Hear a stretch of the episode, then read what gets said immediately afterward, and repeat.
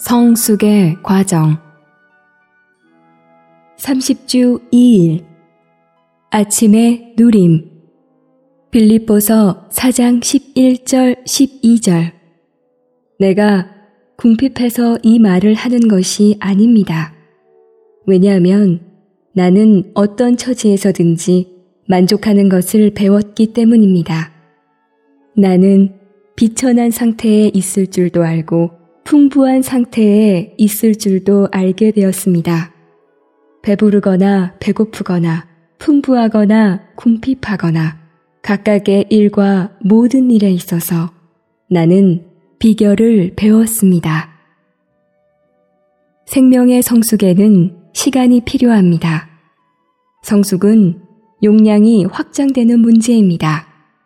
우리의 용량을 넓히기 위해서는 우리의 한계를 넘어서는 고난을 주시도록 하나님께 허락해 드려야 합니다.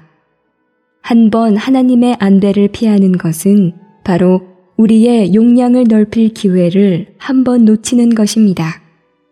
이렇게 할 때 우리 속에서 생명이 성숙하는 시간이 더 지연되고 심지어 보충 수업을 거쳐야만 성숙할 수 있게 됩니다.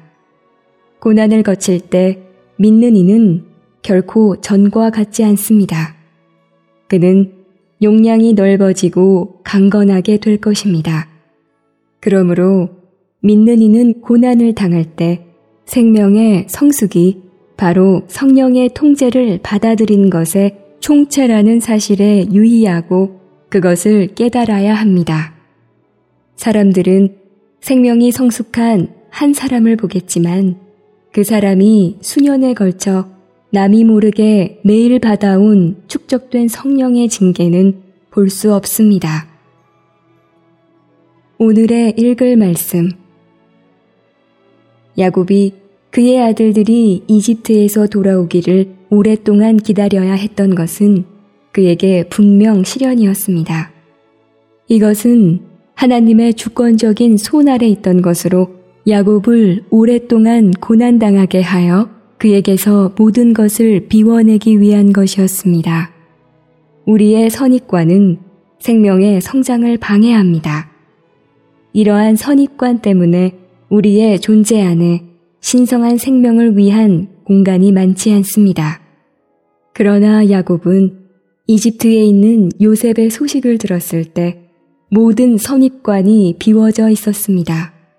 아무것도 그의 내적 존재를 점유하고 있지 않았습니다. 라헬은 죽었고 그의 열두 아들들은 가버렸으며 야곱은 완전히 비워져 있었습니다. 야곱은 이렇게 완전히 비워져 있었기 때문에 좋은 소식이 와도 그것 때문에 흥분하지는 않았습니다. 사실 그의 마음은 오히려 무덤덤하였습니다.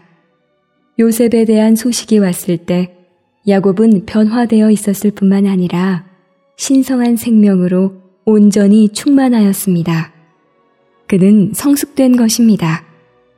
창세기 37장에서도 야곱은 하나님의 형상을 갖거나 하나님의 통치권을 행사할 수 없었습니다.